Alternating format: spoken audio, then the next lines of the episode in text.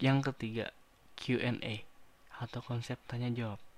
Q&A menjadi salah satu ide yang menarik di tengah maraknya penggunaan media sosial.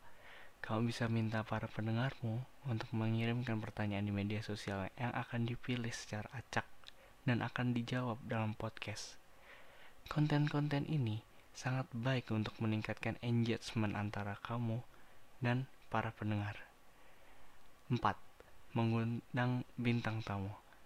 Inilah salah satu konten yang sangat kreatif dan sering dilakukan oleh banyak orang, yakni kamu mengundang influencer, musisi, teman, keluarga, dan orang yang terkenal sekalipun ke podcast kamu.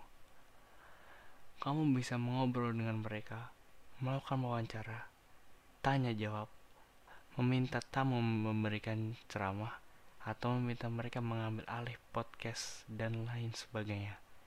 Tentunya ini bisa menjadi daya tarik tersendiri bagi podcast kamu.